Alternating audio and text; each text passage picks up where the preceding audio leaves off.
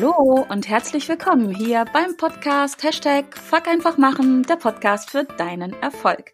Mein Name ist Kerstin Wemheuer und ich freue mich, dass ich dich heute wieder bei mir begrüßen darf, um mit mir und meinen Herausforderungen zu wachsen, zu lernen und zu handeln. Und heute geht es nicht nur um meine Herausforderungen, sondern ich habe ja sozusagen einen Spezialisten, würde ich sagen, zu Gast, der sich mit Herausforderungen und schwierigen Lebenssituationen definitiv, also zumindest aus meiner Sicht, auskennt. Mein Gast heute ist Braumeister und Unternehmer. Und schon vor über zwanzig Jahren hat er mit seiner Familie die Bionade erfunden. Heute produziert er in Berlin ein neues Getränk, das nennt sich N J U, und er schickt dieses Getränk gemeinsam mit seinem Team in die ganze Welt. Peter Kowalski ist für mich ein echter Getränkepionier. Der Weg dorthin war, finde ich, so wie ich das von außen beurteilen kann, lang und auch echt steinig. Und für mich eine Mischung aus ständigem Fuck einfach machen und dranbleiben. Gemischt mit einer großen Portion loslassen. Ich selber habe über Peter schon oft gelesen, viele Interviews gelesen und auch in anderen Podcasts ihn gehört. Und seine Lebensgeschichte hat mich ganz persönlich auch ja, als Unternehmerin inspiriert und motiviert, die Dinge doch mal ganz anders zu betrachten. Lieber Peter, ich freue mich so sehr, dass du ähm, heute mein Gast bist, dass du dir die Zeit nimmst und ja uns die Zeit schenkst, ähm, hier im Podcast Hashtag Fuck einfach machen. Sehr gerne, liebe Kerstin. Das war übrigens eine ganz tolle Anmoderation, muss ich dir mal sagen. Ich hätte gerne noch länger über dich gesprochen, aber ich habe ja gedacht, dann hätte ich ja die Folge auch alleine machen können. Lass ich doch lieber dich reden. Ja. Nein, wirklich, du hast eine unglaublich, ähm, finde ich, inspirierende äh, Vita, weil sie halt nicht so, ich sag's mal auf gut Deutsch, so geleckt und gerade ist. Mhm. Ich finde es immer viel spannender, wenn Menschen ähm, Lebenswege haben, die ja eckig und kantig und verwirrt sind, weil ich denke, daraus kann ich zumindest immer am meisten lernen. Wenn einer so ganz easy peasy von A nach B geht, mh, kann ich in der Regel nicht wirklich viel draus lernen. Das stimmt. Ähm, aber vielleicht deswegen mag ich auch gar nicht mehr über dich jetzt reden, sondern ich würde dich bitten, magst du so ein bisschen deine Geschichte, von der ich gerade so begeistert bin, erzählen? Mhm, ja, sehr gerne. Ja, ja ähm, also ich bin äh, Braumeister. Und äh, habe das auch studiert und wir selber kommen, äh, also meine Familie kommt aus der Rhön. Äh, die Rhön ist ein relativ verlassener oder unentdeckter Teil Deutschlands. Er liegt lustigerweise genau in der Mitte. Und äh, man kommt da aber nur hin, wenn man sich entweder verirrt oder wenn man, wenn man ganz bewusst dahin fahren will. Also die Rhön liegt so, äh, äh, die Rhön ist eine Region, äh, dazu gehört Hessen, Bayern und Thüringen. Mhm. Und in der ganzen Rhön leben vierzigtausend Menschen, äh, was äh, ungefähr so viel ist wie in der Straße, in der ich jetzt, ich wohne jetzt in Berlin und in dieser Straße wohnen ungefähr so viele Leute. Okay. Und, und da komme ich her und äh, das, äh, da hatten wir eine Brauerei. Mhm. Und äh, diese Brauerei hatten wir seit vielen Generationen, also seit ungefähr hundertfünfzig Jahren. Und äh, in diesem Ort Ostheim, wo ich äh, aufgewachsen bin, gab es jetzt nicht nur unsere Brauerei, die lustigerweise Peter hieß, sondern noch eine. Und, äh, und diese beiden Brauereien waren für dieses kleine Kaff Ostheim schon viel zu viel und für die ganze Rhön sowieso. Und so ist, ich sage mal, unser Bierabsatz eigentlich jedes Jahr äh, ein bisschen weniger geworden. Und man konnte eigentlich zugucken, wie das Ganze irgendwann sein Ende finden würde.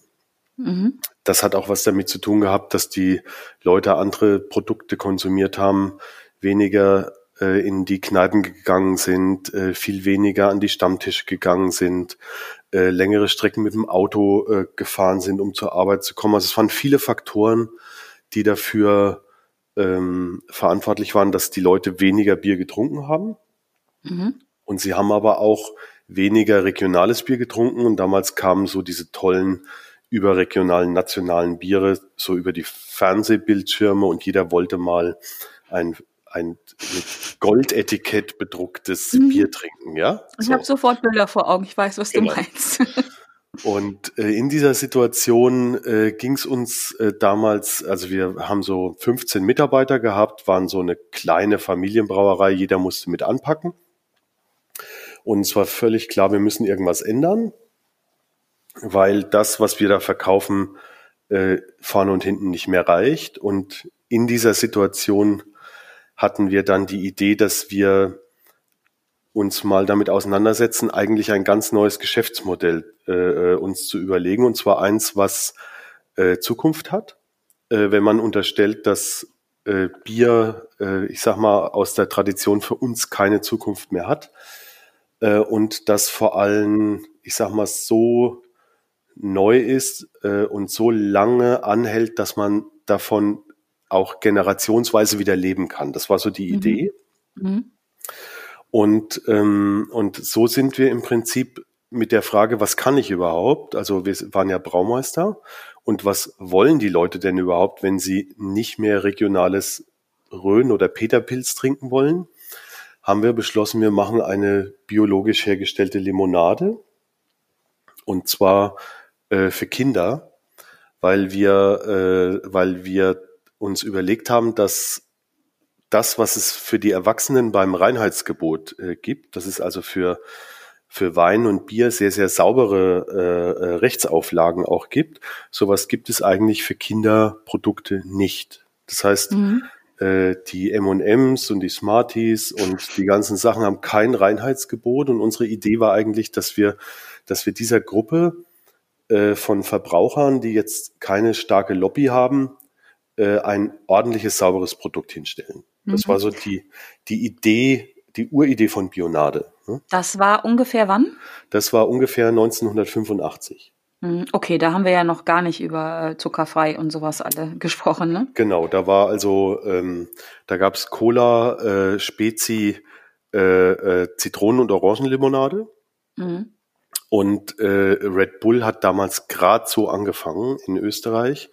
Und ansonsten gab es, also Erwachsene haben Wasser und Cola getrunken und Kinder haben Sprite und Fanta getrunken. Ja. ja. Mhm. Äh, und vielleicht einen Apfelsaft oder so.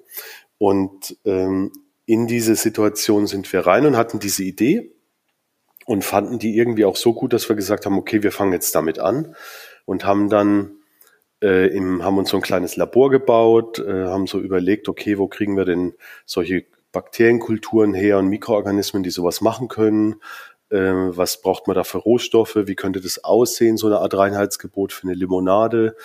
Äh, und haben dann im Labor angefangen, das zu äh, mixen und haben relativ schnell äh, da eine ganz gute Fermentation hingekriegt, die äh, jetzt zwar noch nicht so toll geschmeckt hat, die aber aus unserer Sicht äh, äh, all diese diese Ideen der gesunden Kinderlimonade vereinigt hat.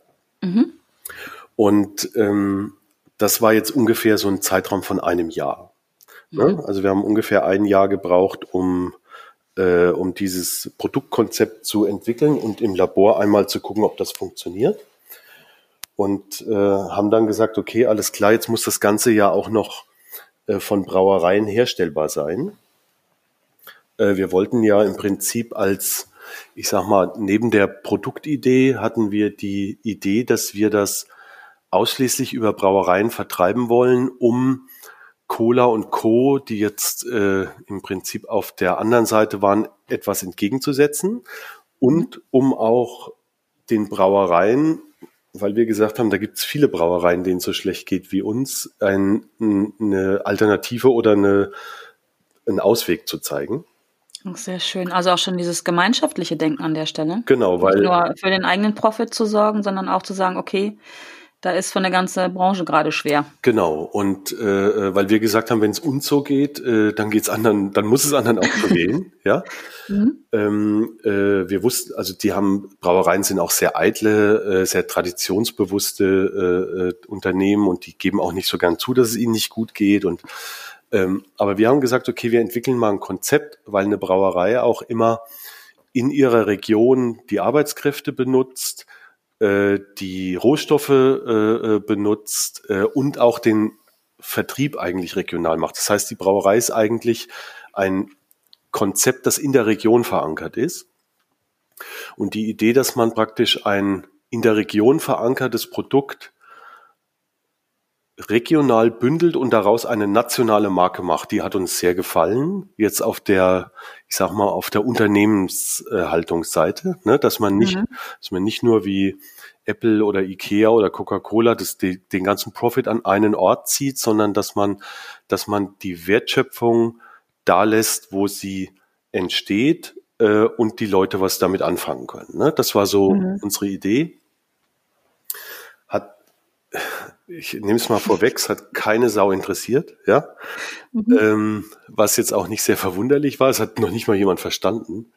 Ähm, Und wir haben dann aber probiert, okay, wenn wir das anderen Brauereien anbieten äh, wollen, dann muss, müssen wir vorher einen Weg finden, wie wir das mit Brauereiarmaturen äh, machen können, und haben dann versucht, das in unserer Brauerei großtechnisch herzustellen, mhm. ähm, wo wir gedacht haben, okay, das dauert jetzt auch vielleicht ein Jahr oder zwei, so ähnlich wie im Labor. Und äh, das hat aber dann leider zehn Jahre nicht geklappt. Ja? Oh, okay. Ähm, und äh, diese zehn Jahre gingen auch, ja, die zehn Jahre sind zehn Jahre, das geht jetzt nicht äh, schwupps vorbei, mhm. sondern das äh, dauert eine Weile, und äh, diese zehn Jahre waren natürlich gepflastert von, äh, ja, von, äh, sind wir auf dem richtigen Weg, lohnt sich das, äh, was machen wir da überhaupt, äh, dass Leute von außen kommen und sagen, sag mal, spinnt ihr, ihr macht da jahrelang etwas, wo ihr jeden Tag seht, das klappt nicht. Und wir waren aber überzeugt, also zum einen waren wir sehr überzeugt von der Idee und dass es irgendwann klappt, weil im Labor hat es ja auch geklappt. Mhm. Und zum anderen äh, haben wir uns auch selber, ich sag mal, so sehr da reingeforscht, äh, dass wir da so viel Geld auch schon drin äh, hatten in diesem Projekt, dass wir eigentlich nicht aufhören konnten. Ja, also ja. Es, es war so, das eine war die Idee, die uns getrieben hat, und das andere waren die Druckparameter von außen, die uns geschoben haben, wenn du so willst. Ja, ja, das finde ich aber total spannend. Da muss ich direkt mhm. mal so reinfragen, weil wo, wo erkenne ich jetzt, oder woran hast du erkannt, dass es Zeit ist, dran zu bleiben? Mhm. Ich sag mal, von außen betrachtet hätte man ja auch irgendwann sagen können, so, haben wir jetzt x Jahre probiert, finanzieller Druck ist auch da, ähm, Ich, wir lassen ja. es jetzt bleiben. Also, ne, wenn, sagt man so schön, wenn das Pferd tot ist, soll man absteigen und nicht noch einen Sattel kaufen. Genau, das stimmt. Ähm, und ja. das finde ich spannend. Wie hast du für dich, ich sag, ich vermute mal gespürt, gewusst, ähm, ich bleib da dran. Wo, wo, warum war dieser Glaube so fest? Das finde ich total schön, dieser, dass du so einen festen Glauben gehabt hast, dass es funktioniert, was sich ja auch dann, ähm, das ist ja jetzt kein Geheimnis, was sich bestätigt mhm. hat. Ja, also zum einen waren wir überzeugt davon, dass die Idee Äh, genial ist. Also die, mhm. die Idee, dass Brauereien eine Limo brauen, die so sauber ist wie ihr Bier nach dem Reinheitsgebot, und dass es das noch nicht im Markt gibt und dass das vielleicht angenommen wird, davon waren wir eigentlich total überzeugt. Mhm. Wir waren auch davon überzeugt, dass die, dass das Konsumverhalten sich von Kindern und Jugendlichen, äh, was jetzt Limonaden angeht, irgendwann in Richtung natürlicher und gesünder entwickeln wird und nicht immer künstlicher wird. Das, also das war uns, das, da haben wir einfach dran geglaubt, ja. Also dass es nicht noch mehr zu Red Bull wird und dann noch künstlicher, sondern dass es eher wieder, was man heute auch erlebt, was eben Kinder und Jugendliche teilweise an wirklich gesunden Dingen heute auch gerne trinken. Das war ja damals überhaupt nicht der Fall. Und äh, was uns ähm, was uns auch, ich sag mal, hat dranbleiben lassen, war natürlich die Familie. Das heißt, äh, in dem Moment, wo einer Zweifel hatte, ähm, war natürlich immer auch ein anderer da, der gesagt hat, komm, wir schaffen das, das ist gut, ähm, wir glauben da dran. Mhm. Und es sind natürlich zwischendrin auch Sachen passiert, die uns irgendwie so eine Art Hoffnungsschimmer gegeben haben. Ne? Das heißt, wir haben, wir haben dann, äh, ob es Begegnungen waren, ob das Leute waren, die sich dafür interessiert haben. Also wir haben immer wieder, ich sage jetzt mal, Zeichen bekommen, ähm, das lohnt sich, dran zu bleiben. Ja? Mhm. Ähm, wobei die Zeichen von unseren Mitarbeitern und von unseren Banken und von unseren äh, Lieferanten eher äh, andere waren. Genau, der Finger an den Kopf waren, äh, dass man sie nicht mehr alle hat, wenn man sich, ich sag mal, so in etwas ausliefert und, äh, ich sag mal, aufgibt, wo man doch jeden Tag selber beweist, dass man es nicht hinbekommt. Ja, mhm, das, das war, genau das meinte ich. Das war für die Leute, ähm, Fassungs, also völlige Fassungslosigkeit, aber für uns war das überhaupt nicht, also für uns war das nur eine Frage der Zeit, bis wir das hinbekommen. Wir haben das ganz anders gesehen. Mhm. Ähm, auch natürlich, weil wir jetzt äh, natürlich was davon verstanden haben, was wir da machen. Also es war ja jetzt nicht, also wir haben das ja geistig durchdrungen, was wir da tun. Äh, wir hatten jetzt nur nicht äh, die Mittel, die heute äh, ein, ein wirklich gutes Labor hat, sondern wir haben halt mit, mit unseren Möglichkeiten das gemacht.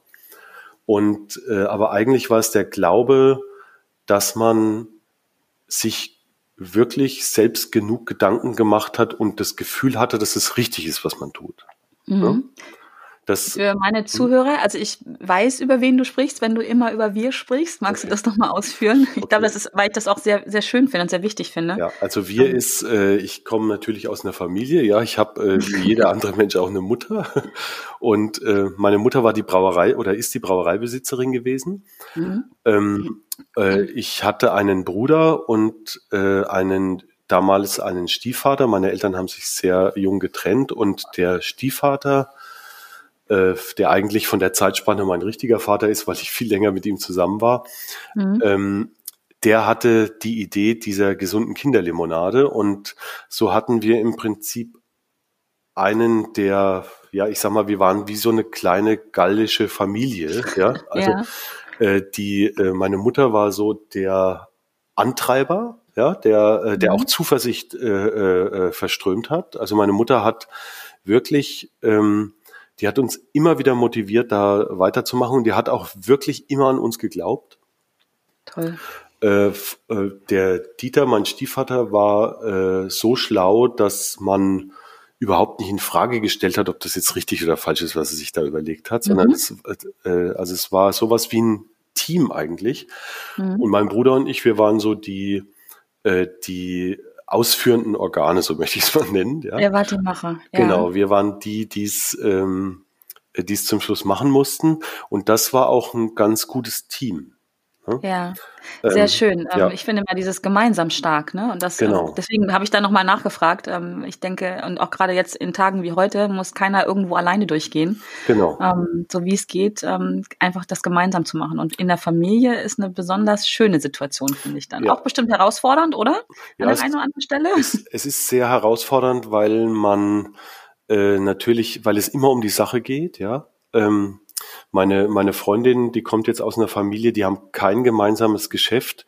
Da geht's immer nur um die einzelnen Personen, mhm. wie es denen geht, was die gerade machen, was die für Sorgen haben. Und wenn du als Familie ein Unternehmen führst, geht es immer nur um das Unternehmen. Mhm. Äh, das hat äh, jetzt äh, viele Nachteile, weil die Frage, wie es dir persönlich geht, eigentlich überhaupt nicht gestellt wird. Ja, das ist ja. irrelevant. Kein Raum für. Mhm. Genau. Ähm, Vor allem, wenn es dem Unternehmen schlecht geht. Mhm. Ähm, was aber ich im Nachhinein als wirklich nutzvoll gesehen habe, war, ich habe mir nie die Frage gestellt, was ich werden will, weil völlig klar war, dass ich, äh, dass ich Braumeister werde. Ja? Ach, oh, das ist auch spannend, ja. Und, äh, und man, äh, das ist ja auch so eine Frage, wie, wie entscheide ich mich eigentlich für eine Richtung? Mhm.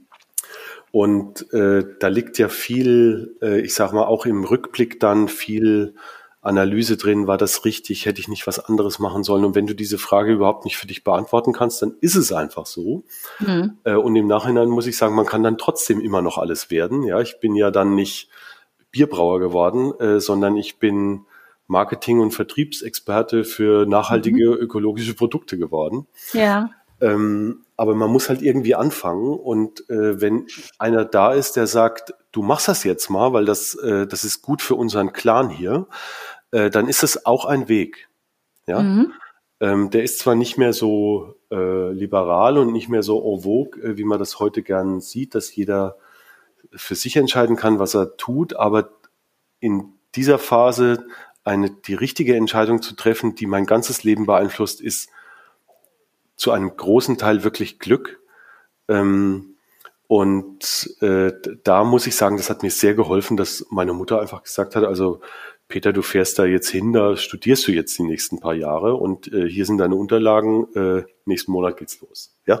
Ja. Finde ich auch gar nicht schlecht, gerade wenn man in einer Phase ist, das denke ich, gilt ja nicht nur für ähm, junge Erwachsene, sondern wenn man selber in einer Phase ist, wo man nicht weiß, ist man Fisch oder Fleisch, wo es vorne genau. bis hinten, wenn man jemanden hat, der einfach ähm, eine Entscheidung trifft und sagt, so so machen wir das jetzt, ja. Ähm, was ja nicht ausschließt, dass man ähm, dann immer noch sagt, nö, dass einem genau. dadurch klar wird, das will ich nicht, oder halt dann später, wie es bei dir war, ne? Dass man den Weg dann, ich nenne es mal, ähm, korrigiert oder ein bisschen verändert. Absolut, absolut. Und und man darf eins nicht vergessen, ja, die äh, die Familie meint es meistens gut mit dir, ja, also mhm. die, man kennt sich, äh, man vertraut sich, äh, sie sind, wenn es ganz hart wird, ist es das Letzte, was für einen da ist, äh, was und auch was immer für einen da ist, egal wie man sich vorher auch äh, zerstritten oder zer- verworfen hat. Ähm, äh, und wenn wenn meine Mutter zu mir gesagt hat, mach das, dann hat sie das nicht gemacht, um mich zu ärgern, sondern sie hat sich wirklich Gedanken gemacht. Und das verstehe ich natürlich im Nachhinein, aber in dem Moment habe ich mir auch gedacht, okay, dann, dann mache ich das halt. Ne? Ja, ja. So. Ja, und ähm, Und dann habe ich also nebenbei auch noch studiert, während wir dann diese zehn Jahre lang versucht haben, Bionade großtechnisch herzustellen. Habe das dann auch, habe mein Studium auch abgeschlossen. Und äh, und nach zehn Jahren, äh, in diesen zehn Jahren haben wir auch ganz verrückte Sachen gemacht. Ja, also wir mussten ja irgendwoher Geld kriegen, ähm, haben dann beschlossen, aus einer großen Halle, die an der Brauerei dran war, eine Disco zu bauen. Mhm. Weil, weil die Disco die maximale Wertschöpfung von selber hergestelltem Bier bis zu an den Gast verkauftes Bier ist. Mhm. Und, ähm, und das Problem war aber, dass die Halle so groß war, dass ganz Ostheim auf einen Schlag hätte reinpassen können. Ähm, also fast zweitausend Leute haben in diese Disco gepasst. Mhm. Und wir haben uns dann auch überlegt, wie, wie kriegen wir die voll? Und sind da auch Wege gegangen, die relativ unkonventionell waren. Und zwar haben wir einfach beschlossen, wir kaufen uns den, den einzigen Vierfarb-Laser außer der, dem Dorian Gray in Frankfurt. Das heißt, wir waren die, ein, die, die zweite Diskothek in ganz Deutschland, die so ein ja. Ding hatte.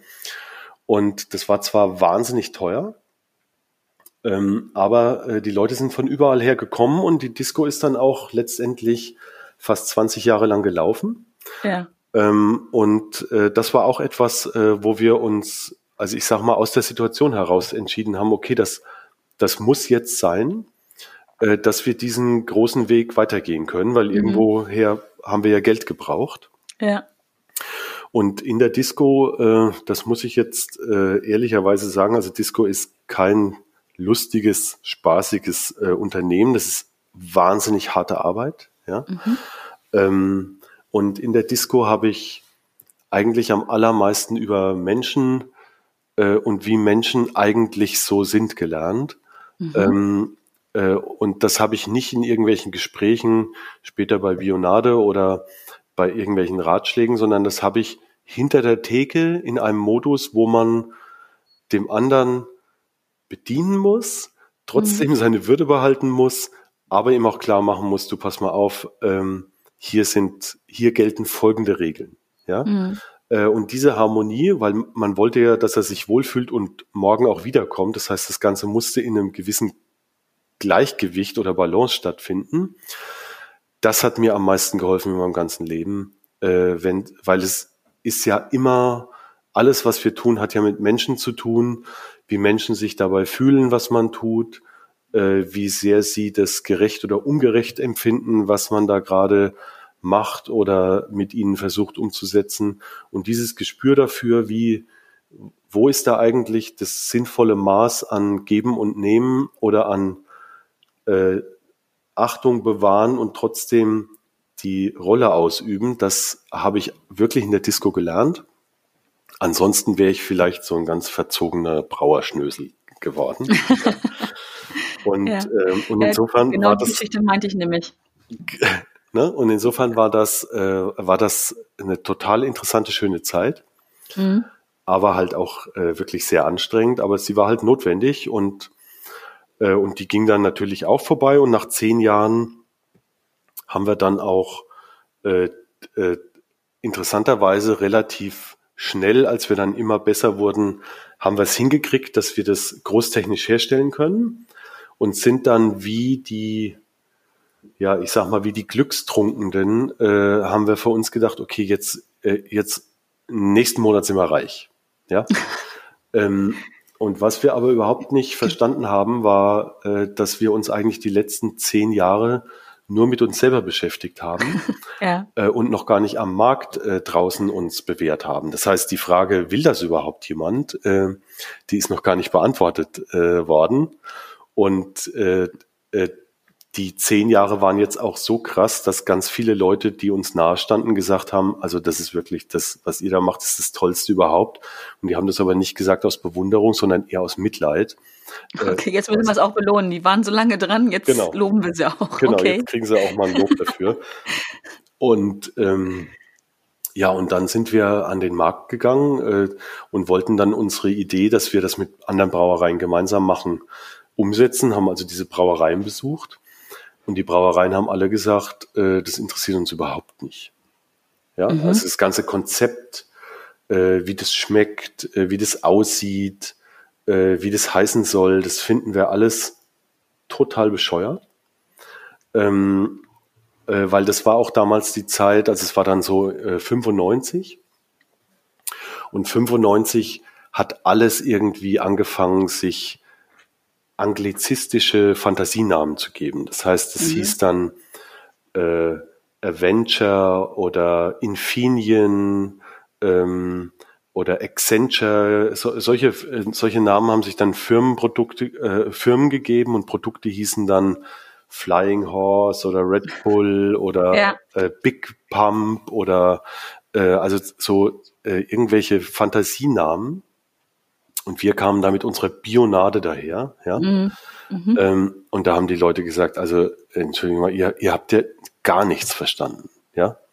Äh, das klingt blöd, das schmeckt blöd und es sieht auch noch blöd aus. Äh, wir sollen das haben wollen. Mhm. Mhm. Und da waren wir natürlich sehr äh, niedergeschlagen. Also, äh, das, also mit dieser Reaktion haben wir jetzt gar nicht gerechnet, weil das war ja, alles, was uns über diese zehn Jahre getragen hat, war ja die, der Gedanke, dass die Leute das gut finden könnten und dass ja. das aus unserer Sicht richtig ist. Mhm. Mit dem festen Glauben, den du vorhin erwähnt genau, hast. Ne? Genau, und dass dieser Glauben jetzt in Form von, ich sage jetzt mal fast äh, äh, abschätzenden Gemeinheiten äh, irgendwie äh, zer, zerplatzt ist, das war für uns, äh, das war für uns wirklich ein Schock. Ähm, mhm. Weil wir bis dahin ja auch wahnsinnig viel Geld äh, äh, ausgegeben haben, in der Form, dass wir es in der Brauerei nicht eingenommen haben, äh, trotzdem die, äh, die Bionade-Forschung betrieben haben. Also wir waren damals so ungefähr mit drei Millionen D-Mark verschuldet. Okay. Und, ähm, und äh, es war so weit, dass die Banken gesagt haben, ihr kriegt keinen Pfennig von mir, äh, von uns. Mhm. Äh, unsere Mitarbeiter haben gesagt, äh, also wir warten jetzt noch ab, wie die Brauereien reagieren, danach sind wir weg. Mhm. Und äh, unsere Lieferanten haben gesagt, ihr kriegt nur noch was gegen Vorkasse. Also das war mhm. so die, die Situation. Und in dieser Situation haben dann alle, denen wir das vorgestellt haben, gesagt, danke, das wollen wir nicht haben. Ja. Mhm. Und das war, ähm, das war schon sehr, sehr hart. Aber wir haben dann gesagt, okay, das, äh, wir haben das jetzt, wir haben da so viel rein investiert und wir glauben da so sehr dran und wenn es keiner mit uns machen will, dann müssen wir es halt alleine machen. Äh, was wir ja nie wollten, weil diese kleine Brauerei in der Rhön überhaupt nicht ausgelegt war, jetzt äh, in die interessanten Märkte rein äh, zu liefern. Äh, also Frankfurt zum Beispiel ist hundertsechzig Kilometer weit weg von der Rhön. Mhm. Äh, und Würzburg, das ist jetzt keine große Stadt, äh, ist ungefähr mhm. hundert Kilometer weg. Und, okay. äh, und da ist also wirklich nichts, wo man sagen könnte, okay, wir konzentrieren uns jetzt auf diesen Markt. Also haben wir gesagt, okay, äh, dann probieren wir es halt einfach in der Rhön äh, bei den Leuten, die wir kennen ähm, ja. äh, und die irgendwas mit Kindern zu tun haben. Das heißt, wir sind... Hm? Und ich, ja, ich finde das so krass, weil ich denke dann immer, also ich bin ja auch ein Freund von Machen und dran glauben und so, aber ich denke immer wieder und da, spätestens da hätte man doch sagen müssen, okay, ja. Ende im Gelände, hat nicht geklappt. Und ich finde es so, so ja, beeindruckend, dass ihr selbst da immer noch dran geblieben seid und mhm. nicht ähm, gesagt habt, okay, jetzt sprechen alle ähm, alle Faktoren auch im Außen dafür, ähm, jetzt, ich sag mal, auf gut Deutsch den eigenen Arsch zu retten und vielleicht doch wieder Bier zu machen oder ja. was ganz anderes zu tun, die Disco auszubauen oder ja. was auch immer. Und trotz allem dieser Glaube, und das, wir kriegen das hin, machen wir es halt alleine. Ja. Also alleine in Anführungsstrichen, ihr wart ja nicht alleine, das ist ja schon mal ein Riesenpunkt, ne? Ihr wart ja wir, genau. also eure genau. Familie. Also es ist natürlich auch die, also man kann das durchaus mit heute vergleichen. Ähm, zum einen gewöhnt man sich an Ausnahmezustände. Ja, ähm, ja wichtiger Hinweis. Ja, das heißt, äh, das heißt, wir waren ja jetzt eigentlich die letzten zehn Jahre in sowas wie einem Ausnahmezustand. Äh, und die Information, okay, das will noch gar keiner, deswegen müssen wir es selber machen, war für uns jetzt nicht der Todesstoß, sondern eigentlich nur eine Sache, wo wir gesagt haben, okay, dann müssen wir es halt versuchen, anders zu machen. Mhm. Ähm, also zum einen gewöhnt man sich an Dinge, die man, äh, dass alles anders sein kann, als man es erwartet. Ja? Mhm. Das finde ich auch äh, für die jetzige Situation eigentlich eine wichtige Botschaft, dass man, ähm, es wird anders kommen, als man denkt, aber es kommt, es kommt auf jeden Fall was, mit dem man was anfangen kann. ja. ja? Und dieses anders als geplant, ähm, äh, das war jetzt sowas wie unser Handlungsmuster, weil wir ja immer auf eine Situation gekommen sind, die völlig anders war, als wir sie gedacht oder geplant hatten. Mhm. Also die Idee wollte keiner, ähm, die Idee, das mit anderen zu machen, hat nicht funktioniert. Äh, äh, das Produkt, was dann rauskam, äh, wollte niemand haben. Äh, die Kinder fanden das geschmacklich äh, katastrophal, was wir ihnen da vorgesetzt haben. Und deswegen mussten wir natürlich immer einen anderen Weg finden. Und man könnte jetzt auch sagen, wir haben jedes Mal falsch gedacht. Aber das sehe ich gar nicht so. Wir haben so lange gedacht in der Richtung, bis wir gemerkt haben, okay, das, das wollen die Leute nicht. Und wie kann ich das denn jetzt mit dem verändern, was ich selber gut finde und bewahren will. Mhm. Ja, also wenn ich, äh, wenn ich irgendwann feststelle, okay, meine, meine, mein Produkt will überhaupt niemand haben, dann kann ich zwei Sachen machen. Dann kann ich es entweder so machen, wie es die Leute haben wollen, und es ist dann nicht mehr das, was ich gut finde. Mhm. Oder ich kann versuchen, es mit den Werten, die ich habe, so zu verändern, dass die Leute sagen, okay, also es, äh, ich finde es zwar immer noch doof, aber jetzt trinke ich es mal. Ja? ja. Und, äh, und wir waren halt jetzt äh, mit Reinheitsgebot, mit Brauer voller Überzeugung und haben gesagt, okay, wenn das, ähm, wenn das noch keiner haben will, dann ist das eigentlich eine Frage der Zeit, äh, bis die Leute da drauf kommen. Und, und dann haben wir eben mit, mit äh, Sachen in der Rhön begonnen und uns überlegt, wo sind Kinder, wo haben Kinder Durst und wo sind Entscheider, die es mit Kindern gut meinen. Dann sind wir in Schulen gegangen, zu Kinderärzten, in Kindergärten, äh, äh, haben überall das Produkt vorgestellt, Bionade, und haben festgestellt, okay, ähm, da geht's eigentlich nicht so sehr um, welche Qualität haben die Produkte, die die Kinder da konsumieren, sondern was kostet das? Ja? Und okay. ähm, äh, das heißt, es war alles sehr preisgetrieben und musste vor allem günstig sein, weil wenig Marge da war für Verpflegung oder was die Kinder von zu Hause an äh, Geld mitbekommen haben, um sich irgendwo was zu kaufen. Und das Einzige, was jetzt das Produkt nicht sein durfte, war jetzt spottbillig, weil wir hatten ja sowieso kein Geld. Ähm, ja. Und so kam es also preislich nicht an, geschmacklich nicht an. Äh, dann haben wir es in eine Bierflasche gefüllt, weil das die einzige Flasche war, die wir abfüllen konnten in der Brauerei. Dann haben alle Leute gedacht, das ist, äh, das ist ein Bier, ja. Ähm, weil eben ein Kronkorken drauf war und eine durchsichtige Flasche. Das muss ich übrigens sagen, habe ich damals auch gedacht. Genau, das haben alle gedacht, äh, ja. nur, nur wir nicht. Also wir haben gedacht, okay, das ist ja Bionade, was wir da naja, ihr wart ja damit vertraut, ihr wart genau. ja dran mit genau. Gedanken. Aber ich ne? habe es auch gedacht. Genau, also das ist auch, das ist auch eine Erfahrung. Manchmal, manchmal sind die Gedanken, die man selber hat, nicht die, die die Leute sich machen da draußen. Ja? Mhm. Äh, und dann haben wir irgendwie äh, gesagt, okay, wir, wir finden einen Weg, und haben das dann so vier, fünf Jahre lang probiert und haben aber wirklich nur Misserfolg gehabt. Also wir haben nicht einen einzigen wirklichen Kunden gefunden, der, äh, der das gut fand, äh, und haben aber interessanterweise relativ viele Erwachsene gefunden, die das gar nicht schlecht fanden. Mhm. Ähm, was uns jetzt ein bisschen erschreckt hat, weil für die haben wir es ja gar nicht gemacht. Die habt ihr auch nicht gesucht?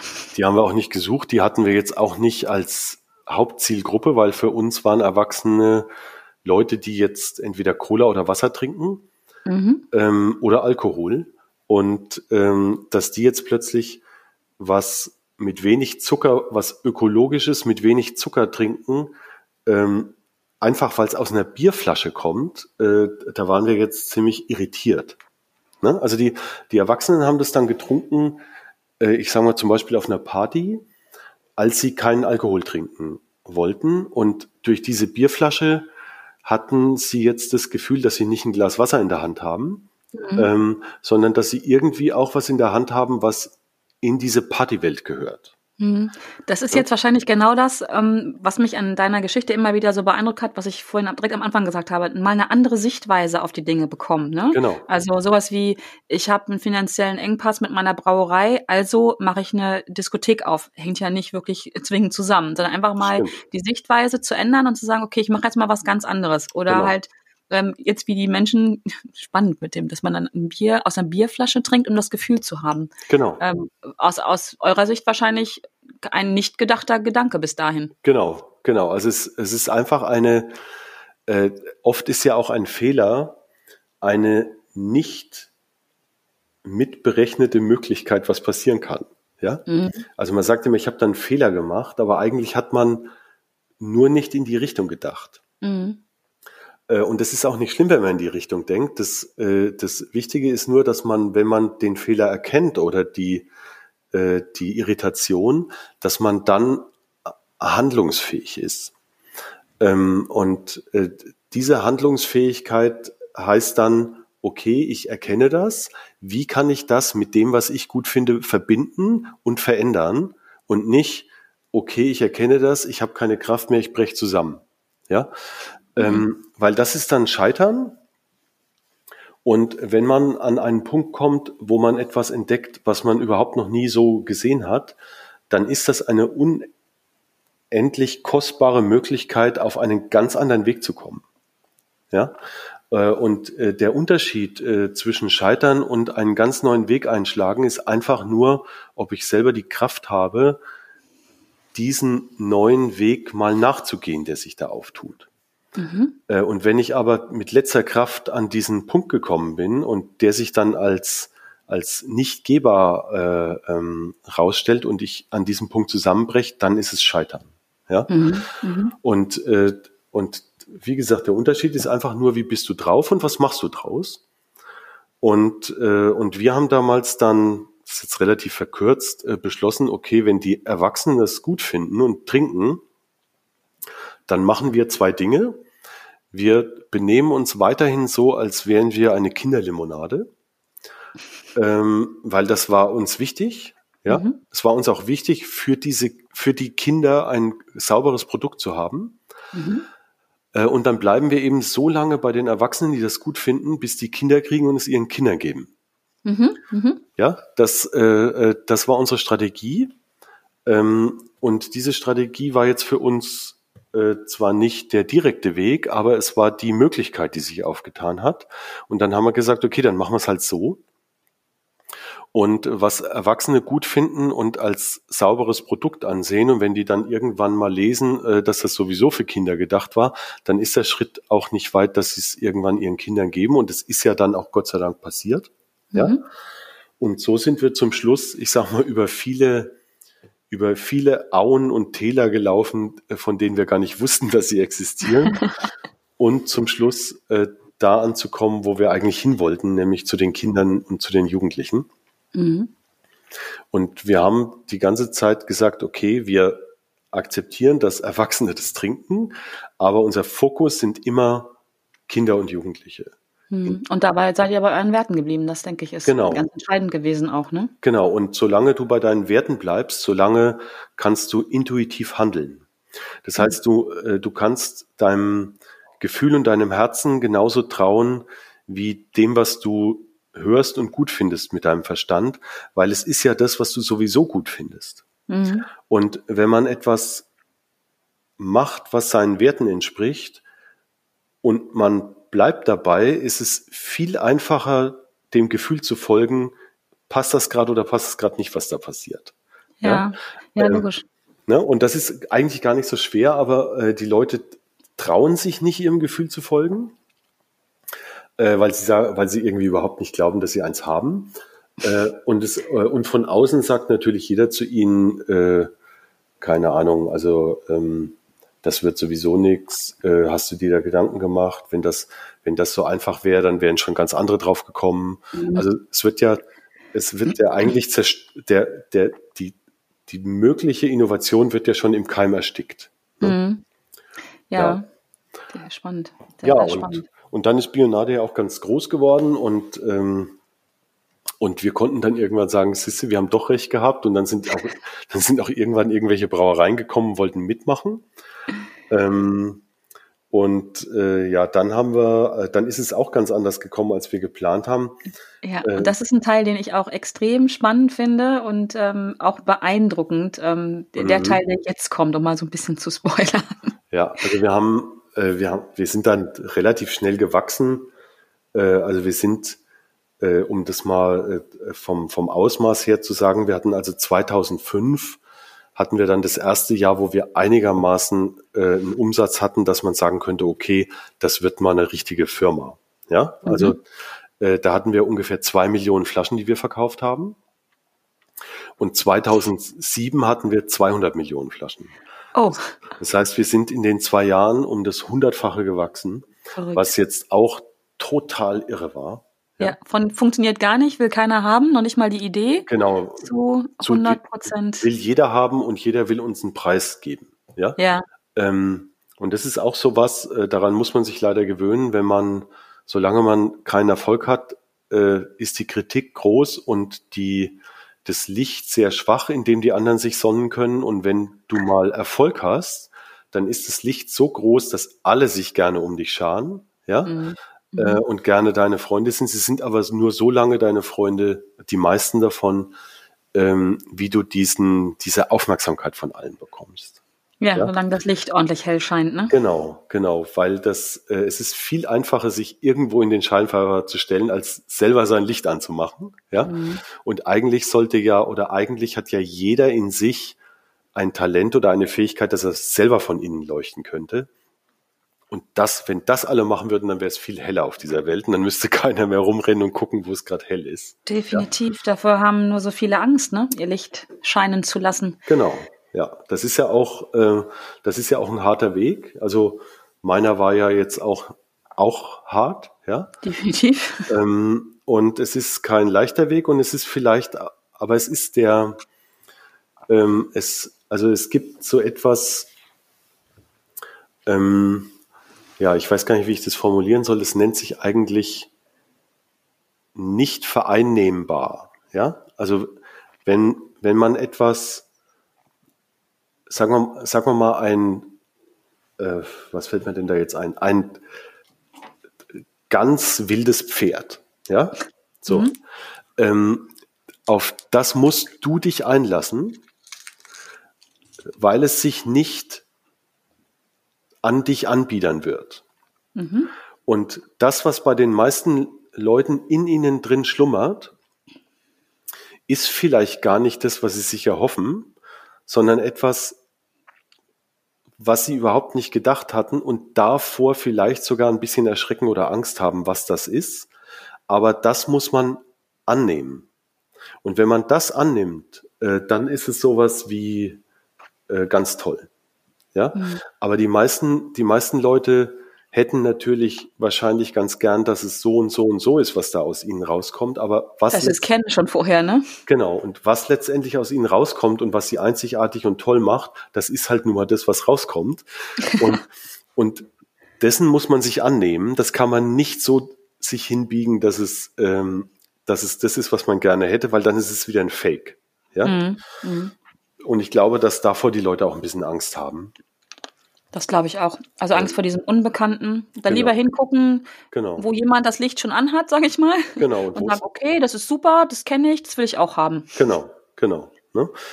Und ähm, Ja, und wir haben dann natürlich äh, mitten in dieser Phase, wo wir alle Preise bekommen haben, wo alle Journalisten über uns äh, die Asterix gegen die Römergeschichte äh, äh, geschrieben haben, also wo dieses dieses trotzige Familiending da in der Rhön sich gegen alle Konzerne gestellt hat und gegen alle Regeln, äh, in dieser Phase, wo wir auch zum ersten Mal Geld verdient haben. Das darf man ja auch nicht vergessen. Also das ist ja auch eine Form von Anerkennung, wenn man dann Erfolg hat.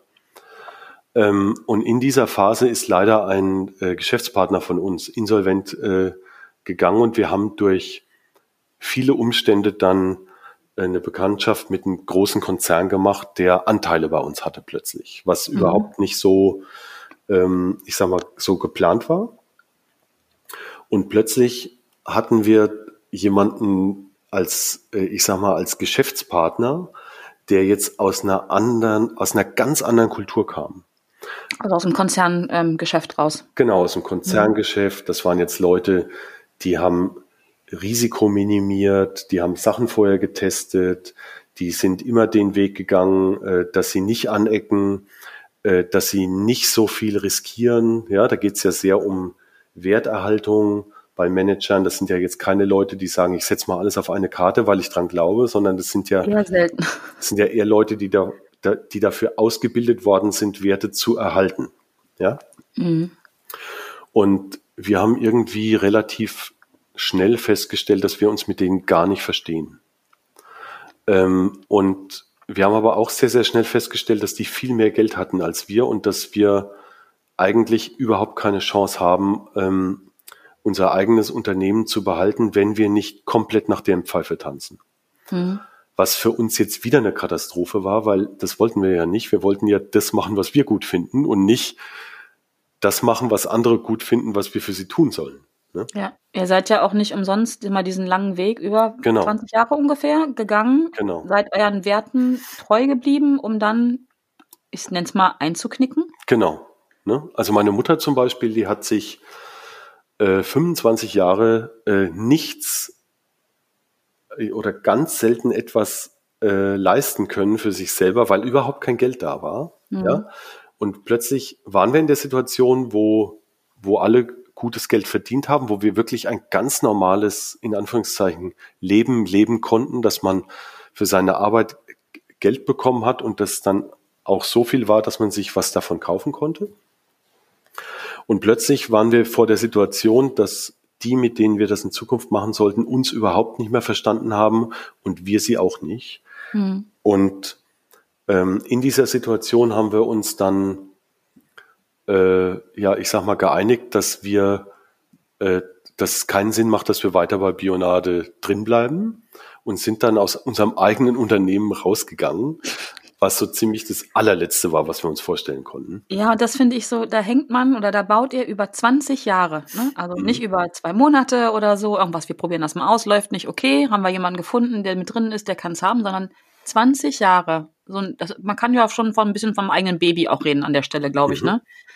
Ja. Und dann, dann da auszusteigen, da habe ich tief durchgeatmet, als ich das erste Mal gelesen habe. Ja, es war auch für uns ein unvorstellbarer, also wirklich, also wir, wir haben jetzt viele Sachen schon erlebt, wo wir gesagt haben, okay, das hätten wir jetzt nicht gedacht, aber das war für uns wirklich unvorstellbar.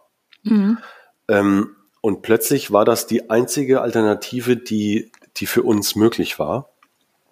Und das war wirklich, das war eine Katastrophe. Und ähm, wir haben das. Ihr hättet ja auch drinbleiben können. Ja, wir hätten. Also rein theoretisch. Genau, wir hätten drinbleiben können, wenn wir immer die Klappe gehalten hätten und ja. äh, keine operativen Aufgaben mehr übernommen hätten. Und der äh, Preis wäre gewesen, die eigenen Werte zu verraten. Genau, die, der Preis wäre gewesen, sowas wie ein Grüßonkel zu sein, der keine Aufgabe mehr hat, sondern nur noch da ist, weil es für ihn keine bessere Aufgabe mehr gibt. Und das war überhaupt nicht unser Verständnis von, was kann ich eigentlich beitragen. Ja, ja. Also äh, allein die Idee, die wir hatten, hat ja eine, ich sag mal, soziale Idee mit da drin gehabt, dass wir gesagt haben, okay, wenn wir das machen, dann können wir ja für alle etwas beitragen. Mhm. Und dass wir jetzt gar nichts mehr beitragen, sondern unser Beitrag sogar unerwünscht ist, das war für uns einfach totale Scheiße. Mm, definitiv. Ja. Ähm, Aber sag mal, Peter, an der Stelle, ihr seid da so wunderbar euren Werten treu geblieben. Mhm. Ich kenne viele Menschen, die das an der in einer vergleichbaren oder ähnlichen Situation, ähm, also vergleichbar auf das entsprechende Leben, nicht schaffen. Ja. Die, denen das schon klar ist, es geht jetzt hier gegen meine Werte oder ne, gegen das, was ich eigentlich leben will, aber ähm, das kann man, glaube ich, auf Beziehungen, ne, in einer Beziehung bleiben, mit der man nicht glücklich ist, in einem Job Absolut. Bleiben, mit dem man nicht glücklich ist. Ähm, und das, ihr habt das gemacht. Mhm. Welchen Tipp würdest du geben? Welche Fähigkeit hast du, ähm, die du anwenden konntest und auch kannst, wahrscheinlich auch jetzt gerade in dieser Zeit wieder? Mhm. Was würdest du jemandem empfehlen, der sagt, oh, ich stecke in dieser Beziehung, ich bin in diesem Job, es geht gegen meine Werte, ich will das eigentlich nicht, aber ich schaff's nicht. Was kannst du so jemandem sagen? Mhm. Also das ist natürlich erstmal, ähm, also erstmal ist es nicht leicht, ja. Das, ähm, also seinen Werten immer treu zu bleiben, ist, glaube ich, eins der schwersten Dinge überhaupt, weil man hat ja Verantwortung, man hat Verpflichtungen, äh, man will sich's auch nicht immer so schwer machen, ja. Mhm. Äh, man will's ja auch mal schön haben und mal leicht haben. Ähm, bei mir ist es so, dass ich es gar nicht kann. Also ich kann nicht äh, etwas machen, was ich doof finde. Das, äh, ich kann das nicht. Ja? Mhm. Äh, das ist, und das ist nicht, das ist nicht schön, weil das, äh, das ist wahnsinnig anstrengend für Damit mich. Damit eckt man oft an, oder? Genau, und aber zum Beispiel auch für andere, ja. Also ähm, die, die in meinem Umfeld sind, weil die, äh, ne, also wenn, wenn jetzt irgendwas ist, wo meine Freundin genau weiß, okay, das äh, jetzt, jetzt, jetzt kann er gleich wieder nicht anders, dann wird es anstrengend, ja.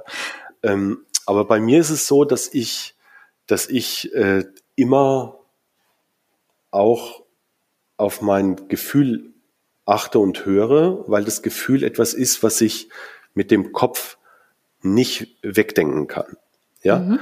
Äh, und dieses Gefühl ist bei mir so stark, dass es eigentlich über fünfzig Prozent Entscheidungskraft hat. Mhm. Das heißt, bei mir ist es so, dass ich es gar nicht anders kann. Ähm, bei allen, bei, ich würde den Leuten raten, dass,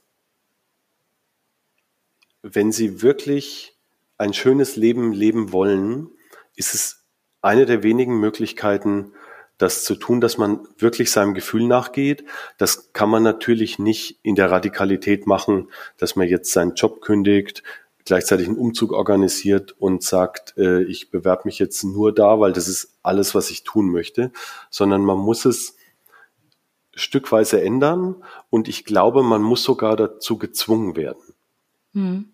Also was ja heute passiert äh, mit diesen Ausgangssperren und was wir da alles haben, ist ja auch ein gewisser Zwang, der uns aufgelegt wird, ja. Der uns nötigt, äh, dass wir ein anderes Verhalten an den Tag legen. Und so war das natürlich auch bei uns, dass wir, äh, dass wir einen gewissen Druck hatten, ähm, äh, der uns natürlich auch in den Entscheidungen immer geholfen hat.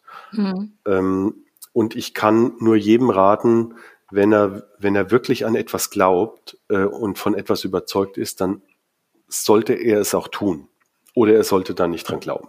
Ja, ähm, ja, ja, das hört sich so banal an, aber das ist es, ne? Dann auch mal so einen Glauben gehen lassen, vielleicht an der Stelle. Genau, genau. Und äh, ich meine, dein Podcast heißt ja äh, Fuck einfach machen, ja. ja. Ähm, es passiert gar nichts, wenn man einfach mal was ausprobiert, ja. Mhm, genau, äh, ja. Außer, außer dass man äh, ein, ein, ein kribbeliges Bauchgefühl bekommt und meistens, dass es geiler wird, als man gedacht hat, ja. Und, schön. Ja. Und das ist, äh, das war ja bei uns auch so. Also alles, alles, was passiert ist, womit wir nicht gerechnet haben, war viel größer als das, was wir als Idee hatten. Genau. Und, und das kann ich nur jedem empfehlen, dass, dass außerhalb von dem, was man sich denkt, ist die Welt so groß, äh, da kann man sich wirklich mal einen, einen Schritt reinwagen und sich das angucken. Und wenn es zu groß ist, dann kann man ja auch wieder rausgehen und überlegen, äh, äh, wie man da ab und zu reinkommt oder so. Und das ist einfach mhm. meine Erfahrung. Ähm, und das ist ja auch die Erfahrung nach Bionade gewesen. Also wir haben das dann verkauft. Und, ähm, und dann war natürlich die große Frage äh, für mich, okay, ich habe das jetzt verkauft. Wir haben das jetzt auch nicht besonders lukrativ verkauft, äh, weil dafür hatten wir überhaupt nicht die Möglichkeiten. Also wir haben mit dem Konzern verhandelt, dann haben die uns die, also die haben sich das sehr höflich angehört und danach mhm. haben die gesagt, Herr Kowalski, es interessiert uns gar nicht, was Sie da reden. Ja? Mhm. Ähm, und dann haben wir gemerkt, okay, wir kriegen jetzt auch nicht äh, wirklich viel Geld dafür. Ähm, und dann saßen wir also am ersten Februar zweitausendzwölf, äh, saß mein Bruder und ich ohne Arbeit vor der Tür äh, zu Hause. Und äh, wir hatten keine Brauerei mehr, wir hatten keine Bionade mehr, äh, wir hatten kein Gehalt mehr und hatten noch nichts mehr zu tun. Alles auf Null gesetzt, also back to, genau. zurück nach zu neunzehnhundertfünfundachtzig quasi. Genau, äh, genau. Außer, dass wir äh, äh, keine Infrastruktur hatten. Also wir hatten keine marode also Brauerei, doch, ja, ja also noch schlimmer. Ja, ja, ja. ja. Ähm, also wir hatten ja dann fast vierhundert Angestellte, wir hatten Sekretärinnen, wir hatten Dienstwagen, es war alles weg. Mhm. Ähm, äh, äh, und plötzlich saßen wir da mit der Familie, ähm, also wir hatten dann jeweils eigene Familien und die Familie an sich, die damals äh, Bionade gemacht hat, also wir saßen dann da und haben gesagt, okay, was machen wir jetzt eigentlich? Ja? Und da habe ich festgestellt, dass jeder das, jeder von uns ganz anders gesehen hat. Also ähm, mein Bruder und meine Mutter waren sehr, sehr, sehr verängstigt und auch, ähm, ja, ich sag mal, verbittert ähm, über das, was uns da angetan wurde, weil es war nicht ganz, es war nicht ganz okay. So viel möchte ich mal sagen, ja. Mhm. Ähm, und, ähm, und ich habe, ich sag mal, ich habe mir natürlich auch die Frage gestellt, was, was kann ich denn jetzt oder was mache ich jetzt oder was was habe ich eigentlich zu dem Erfolg beigetragen oder hat der Erfolg mich eigentlich, äh, ja, wenn man jetzt bei Asterix bleibt, äh, da gibt es ja einen, der sitzt immer oben auf dem Schild, ja, der wird da rumgetragen. Ja. Ähm, bin ich der, der rumgetragen wurde oder bin ich der, der es mit erschaffen hat? Ja, das, mhm. äh, das, das fragt man sich dann. Also bin ich mehr, wie heißt er, Majestix oder mehr Asterix? Genau, ne? Und äh, bin ich, bin ich, ich sag mal, äh, bin ich das Produkt dieser Firma oder ist diese Firma der Ausdruck von mir? Ja, das, mhm. ähm, und man wird da sehr, sehr klein und auch sehr ähm, ehrfürchtig, weil man sich irgendwie aus irgendeinem Grund gar nichts zutraut. Ja? Mhm. Und ähm, was mir damals auch sehr geholfen hat, das habe ich vergessen, ähm, das will ich vielleicht noch als Tipp geben, äh, wenn man sich mit der Frage auseinandersetzt, ob man einen Weg, einen anderen Weg geht, dann sollte man sich auch die Frage stellen, ob man sich vorstellen kann, alles, was man bis dahin gehabt hat, ob man das aufgeben würde, um den neuen Weg zu gehen. Mhm. Ähm, und wenn man das kann, dann kann man den neuen Weg gehen, weil einem, weil man dann viel freier sich auf das Neue einlässt. Wenn du das nicht kannst, dann wirst du den neuen Weg nie gehen können, weil er, weil das Alte dich immer zurückhält. Ja, weil wahrscheinlich ja. auch immer die Gefahr im Nacken sitzt, äh, etwas verlieren, also Glauben zu verlieren zu können. Genau. Wenn ich aber bereit bin von vornherein, okay, ich würde es auch aufgeben, dann kommt ja genau der Gedanke gar nicht hoch, ne? Wenn das genau, okay genau. ist, alles hinter sich zu lassen. Sehr genau, spannend. Und dann kannst du dich auch auf das Neue einlassen. Äh, Du kannst dich erst auf das Neue einlassen, wenn du das Alte loslässt.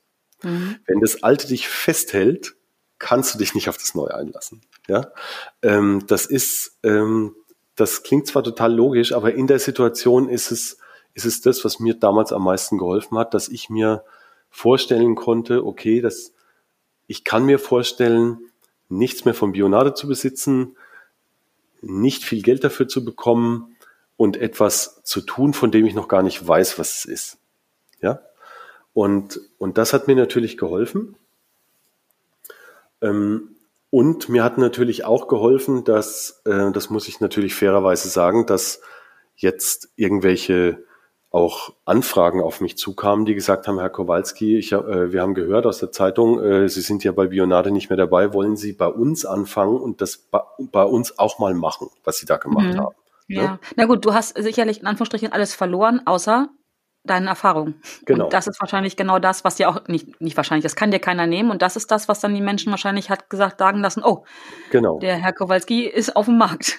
Genau, und diese Erfahrungen sind eigentlich der Wert, ja, Ähm, mhm. Man könnte auch sagen, alles, was bis dahin passiert ist, ist sowas wie deine Ausbildung, egal an welchem Punkt du bist. Ja? Mhm. Also mhm. das Erlebte ist eigentlich nichts anderes als eine Ausbildung dafür, was du als nächstes tust. Mhm. Und so sollte man sein Leben auch sehen.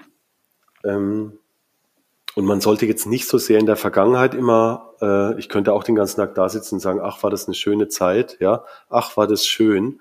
Aber das ist dann, dann wird, wie ein Freund von mir sagt, dann liegst du eigentlich schon in der Kiste und wartest drauf, dass der Deckel drauf gemacht wird. Ja, hat er recht. Hat er recht. Mal kann man das machen, denke ich, um Energie auch zu tanken, ne? Also sagen, oh, das war schön, bin ich in einem guten Zustand. Aber wenn man das den ganzen Tag macht, ist das in der Tat so. Genau, weil dann hat, dann gibt es in der Gegenwart keinen Grund mehr, über den man sich freut, und das ist doof. Ja? Mhm. Und ähm, ja, und bei mir war es dann so, dass plötzlich Leute gefragt haben, hey, du hast doch so viel Erfahrung, wie würdest denn du das machen und so. Und über diese Sachen habe ich gemerkt, okay, ich kann ja doch irgendwas, ich, ich kann ja was. Ja?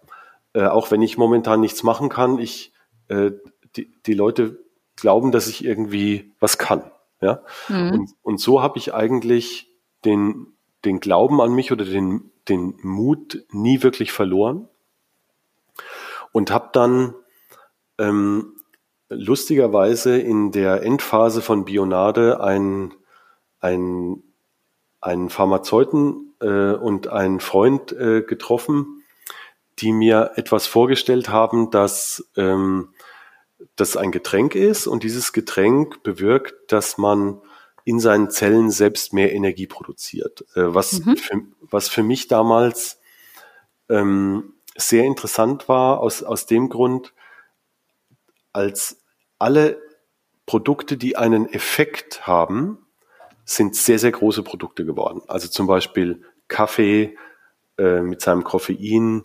Cola, Red Bull, Bier, Wein, das sind alles Produkte, die so etwas wie einen gewünschten Effekt erzielen bei den Leuten durch den Konsum.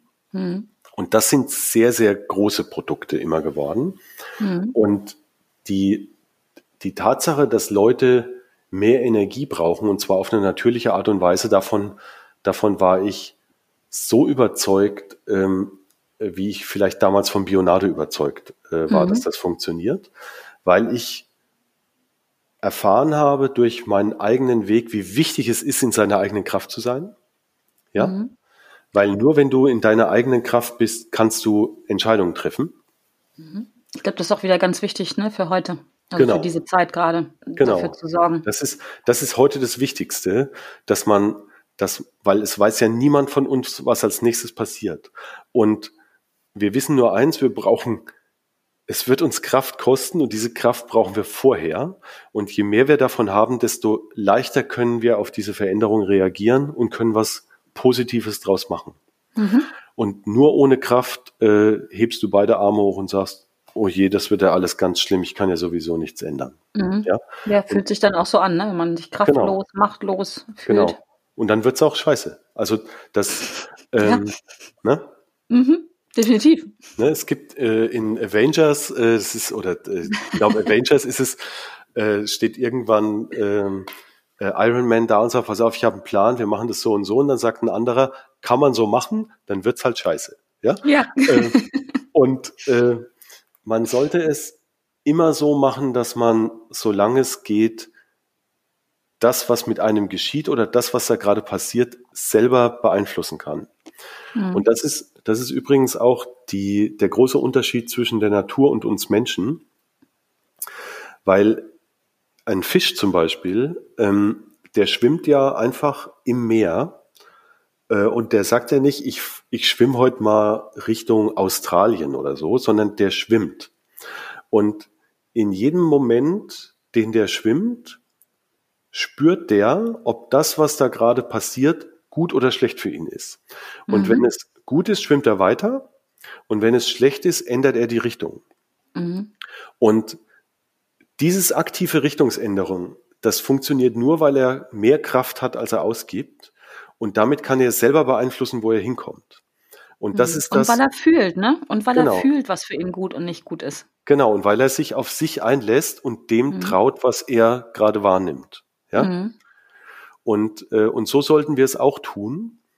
Weil jeder von uns braucht auch was anderes, äh, um sich wohlzufühlen, um in seiner Kraft zu sein. Und deswegen geht es nur so, dass wir unserem eigenen Gefühl trauen und nachgehen. Ja? Mhm. Äh, wir haben heute die Situation, dass es Menschen gibt, die sind total alleine, weil sie nicht mehr raus dürfen. Und es gibt gleichzeitig Menschen, die sind gar nicht mehr alleine, weil sie nicht mehr raus dürfen. Ja? Ja. Mhm. Und, und beides ist eine Katastrophe oder kann, und, und dieses, was will ich überhaupt oder wie kann ich mit dieser Situation umgehen, ist, ähm, ist so wichtig dafür, dass man sagt, ich halte das aus und ich kann damit leben und ich kann da was draus machen, dass man sich um sich kümmern muss gerade. Mhm. Äh, und das ist das Allerwichtigste. Ja, und definitiv. das habe das hab ich eben auf diesen ganzen, ja, auf eigentlich meinem ganzen Weg erlebt, wie wichtig das ist oder wie maßgeblich der Unterschied ist zwischen, ich habe jetzt noch Kraft und kann sagen, nee, das finde ich alles bescheuert, ich mache das nicht mit, oder ich sage, okay, gibt ja keine Alternative, na dann macht's halt, äh, dann macht's halt mit mir, ja, dann mhm. lasse ich es halt über mich ergehen. Mhm. Und das habe ich nie gemacht. Und deswegen fand ich dieses Produkt so einzigartig und so interessant, weil ich glaube, dass es ganz vielen helfen kann. Äh, ähnlich wie wir damals gedacht haben, dass, äh, dass eine gesunde Kinderlimonade vielen Kindern helfen kann, glaube ich, dass ganz viele Leute wieder mehr eigene Kraft brauchen, weil die Herausforderungen, die Entscheidungen immer unerwarteter sind, die sie treffen müssen. Ja. Ja? Also dieses, dieses äh, Äh, ja, wir wissen schon, wie es morgen wird, das, das ist nicht mehr so. Mm-mm. Und, und das, was da um die Ecke kommt, kann einen so viel Kraft kosten, dass du da dran zerbrechen kannst, wenn du nicht wirklich in deiner Stärke bist. Und das erfahren die Leute heute und das erschreckt sie natürlich total. Und wir glauben, also wir ist in dem Fall nicht mehr meine Familie, ich mache ich mach das jetzt äh, mit meiner Freundin zusammen. Auch wir, irgendwie Familie. Genau. Wir glauben, dass ein, ein Produkt, was jetzt aus Naturstoffen wie, äh, also das sind äh, Heilpflanzen drin, ähm, mhm. wie Kurkuma, wie Ginseng, äh, wie Propolis, wie Artischocke, äh, wie Ingwer, äh, von denen man aus Jahrhunderten oder Jahrtausenden weiß, das sind kraftstärkende Mittel aus ganz vielen Kulturen. Das heißt, diese Pharmazeuten sind einfach, wenn du so willst, auf der Erde rumgegangen und haben geguckt, was nehmen die Leute seit Jahrtausenden von Jahren, um in ihrer Kraft zu bleiben. Mhm.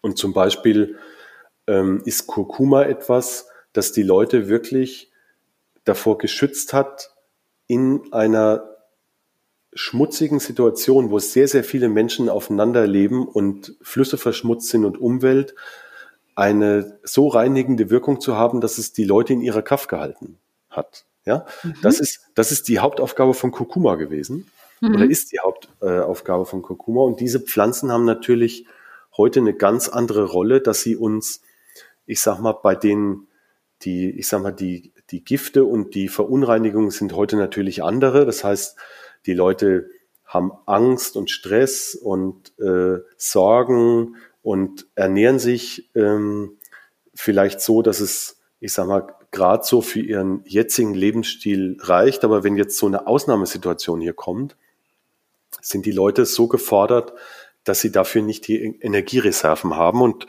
und dafür braucht es halt jetzt aus unserer Sicht Produkte, die die Leute selber in ihrer Kraft halten.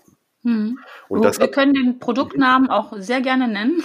Okay, wir reden ne, über dein neues Getränk N J U. Genau. Ähm, wir haben das, ich sag jetzt mal dein, über euer, über euer mhm. Getränk. Ähm, genau, können wir, können wir und sollten wir auch so sagen. Ähm, einfach, weil es ja wirklich Menschen äh, in ihre Kraft bringen wird. Punkt. Genau, genau. Und was, was mich da so fasziniert ist, dass es, also jeder braucht ja was anderes, ja. Mhm. Ähm, und der Körper und die Natur schaffen es oder wollen immer eigentlich den Ausgleich äh, äh, herbeiführen. Ich sage mal ein Beispiel, wenn du zum Beispiel jetzt total aufgeregt bist, ähm, dann und du gehst, äh, du gehst in den Garten oder in den Wald, dann schafft es der Wald, dich eher äh, zu beruhigen. Mhm.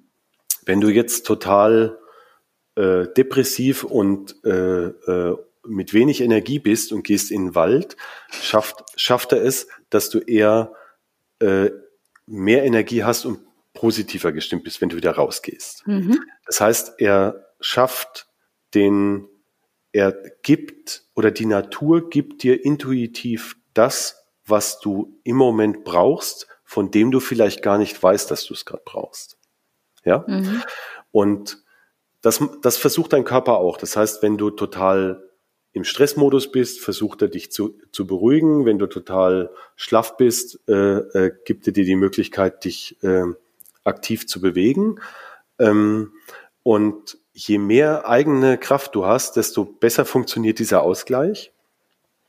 Und dass ein Produkt, ich sag mal, bei jedem unterschiedlich wirkt, weil jeder von uns einzigartig ist, das finde ich gigantisch. Mhm.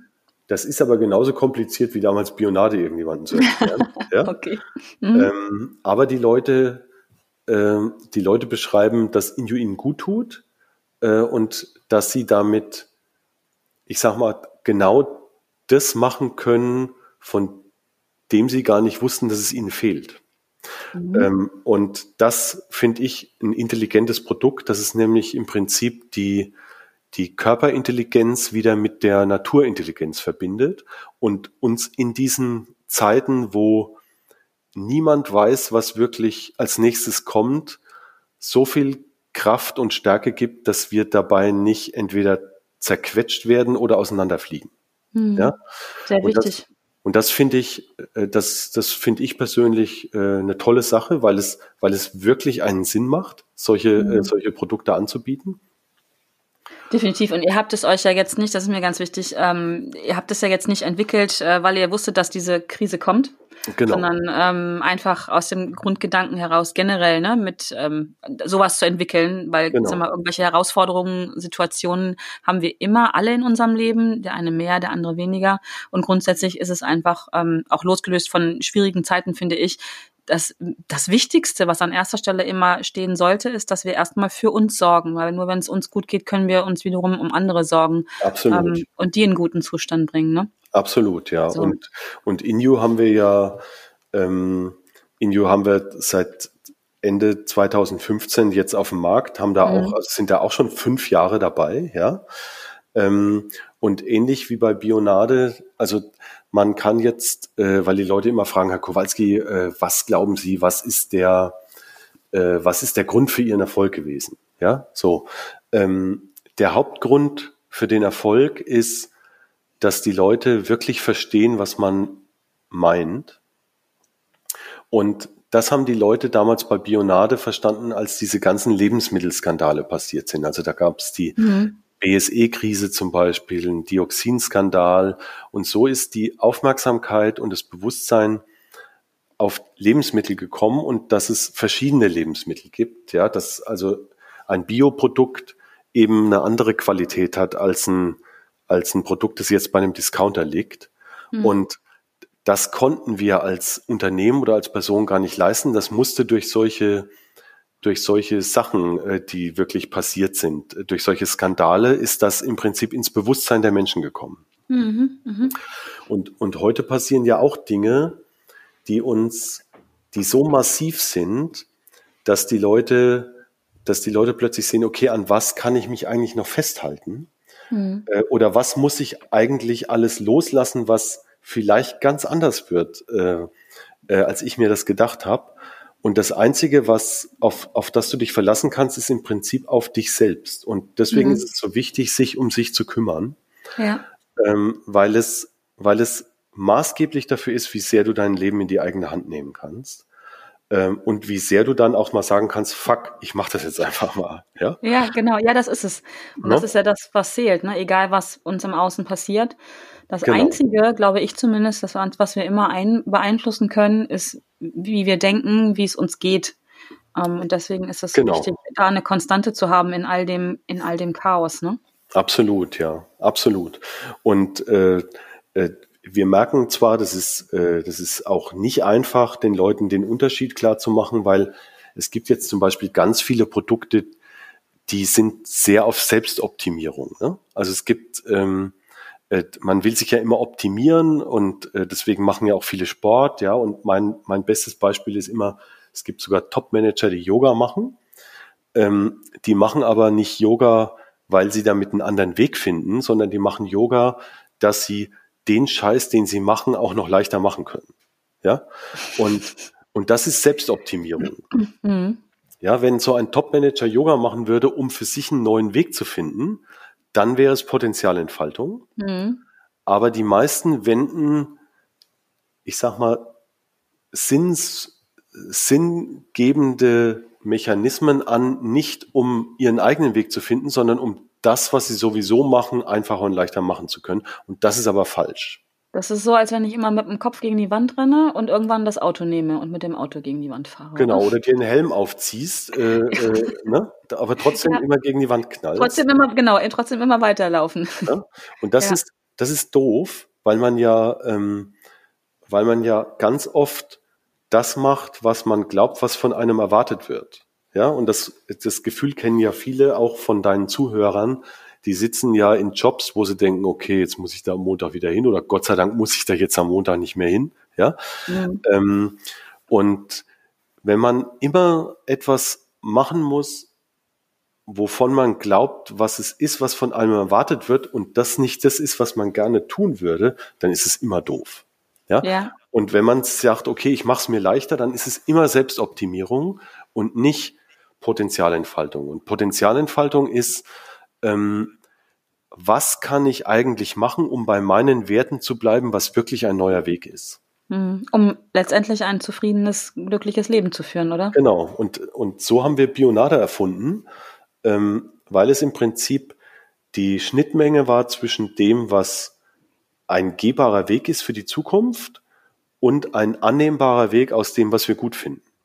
Ja? Mhm. Weil wir als Brauer, als äh, Brauerei, als äh, öko- und sozial denkende äh, Unternehmer eben gesagt haben, okay, wie könnte ein Konzept zu uns passen äh, und gleichzeitig so neu sein, dass wir diesen Weg gehen können. Und so ist es bei Inju jetzt auch. Ich finde, äh, äh, Inju ist die, ich sag mal, die konsequente äh, Weiterentwicklung von meinem ganzen Lebensweg. Mhm. Ähm, äh, es ist leider auch ein Produkt, was die Leute relativ schwer verstehen. Noch, aber es wird immer leichter. Wir haben jetzt auch viele, ähm, wir haben jetzt auch viele wirklich große Kunden, die, ähm, die bereit sind, neue Wege zu gehen, die das jetzt auch aufnehmen. Äh, von, wenn die das haben, wird man auch sehen, okay, das ist jetzt kein, äh, das ist kein Blödsinn, den der da macht, sondern das ist wirklich äh, äh, eine, eine neue Art von Energieversorgung, wenn man es so nimmt. Mhm. Und das sind jetzt noch weniger, aber das werden sehr schnell immer mehr, weil die Natur uns eigentlich genau das gibt, was oder geben kann, was wir momentan nicht haben, was wir aber dringend brauchen. Ja? Hm. Und das, das liegt halt daran, dass wir uns so von ihr entfernt haben. Und das ist halt der, ich sag mal, der Wohlstand, den wir uns irgendwie geschaffen haben. Und je mehr Wohlstand wir um uns rum anhäufen, desto weiter geht Natur weg. Und, ähm, und jeder merkt irgendwie, dass irgendwann ihm die Natur fehlt und wie gut einem das tut, wenn sie mal wieder da ist. Und man muss halt heute Wege finden, wie man die, ich sag mal, neu interpretiert und in dieses neue Art von Leben, das wir führen, integrieren kann, dass sie ihren Platz findet. Und das, mhm, glauben wir, das haben wir mit Inju auch geschafft und deswegen freue ich mich sehr, dass, sehr dass cool. es das Produkt gibt und irgendwann, wenn die Leute auch verstehen, dass Inju heißt India. Ja? Mhm, genau. Das war meine Eselsbrücke, auch warum ich mir den Produktnamen so gut merken konnte, in mir. Mhm. Und das ist ja das wirklich, was zählt. Das haben wir gerade schon mal gesagt.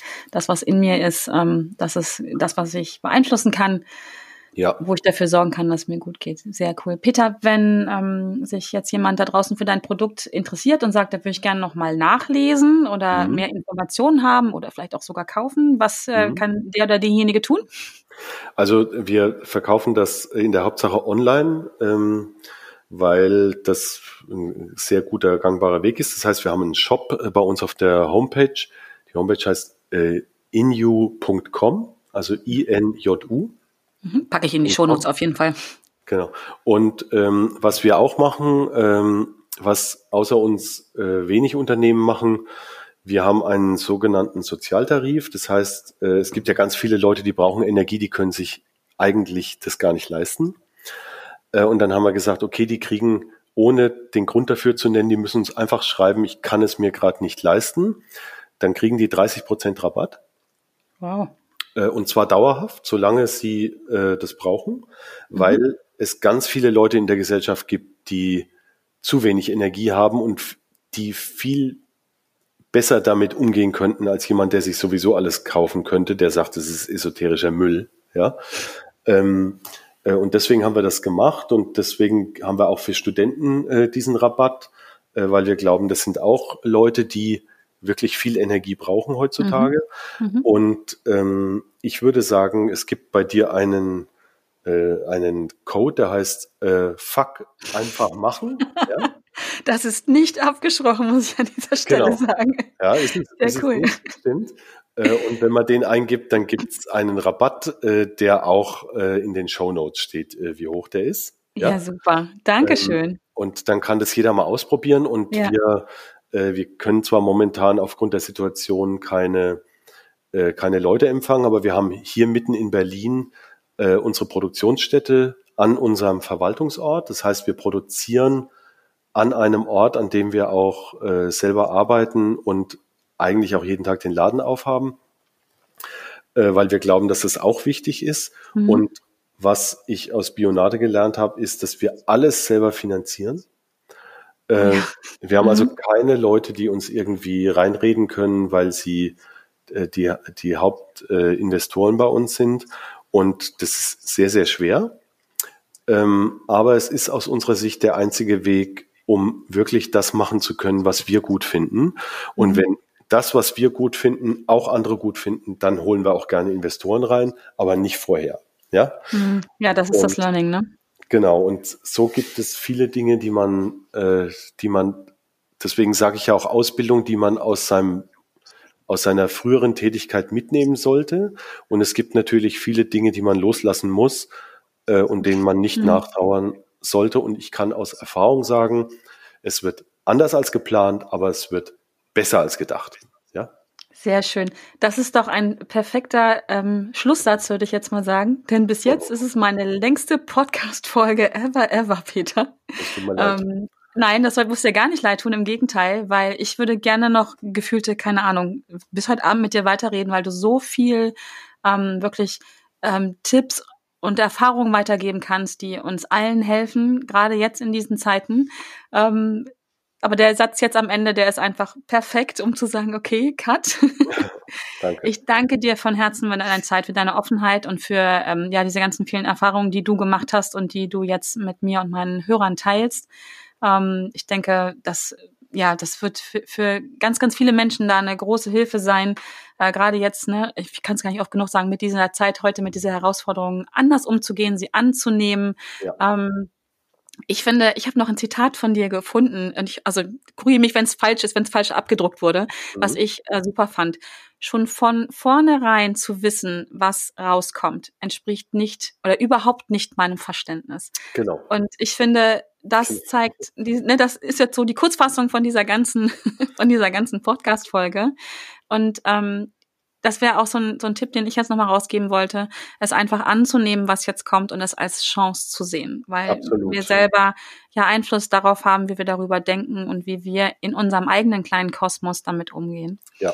Deswegen, Peter, danke, danke, danke. Ähm, ich komme definitiv, wenn die Lage sich beruhigt hat, mal in Berlin vorbei. Sehr Schauen gerne. wir das mal an bei euch. Ähm, sehr, sehr unbedingt. Gerne. Genau, in diesem Sinne danke ich auch dir, ähm, dass du so lange zugehört hast, dass du mir und Peter deine Zeit jetzt geschenkt hast, und ich hoffe, dass du da ganz viel mitnehmen kannst. Ähm, schick mir gerne dein Feedback dazu, oder wenn du noch Fragen dazu hast, gerne ähm, komm, komm auf mich zu, wo auch immer du mich jetzt findest, bei Facebook, bei Instagram, schick mir eine persönliche Nachricht. Und ähm, genau.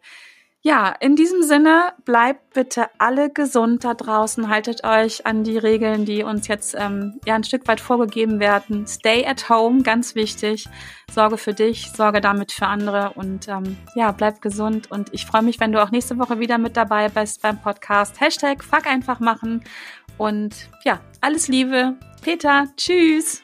Tschüss. Ich wünsche euch das auch.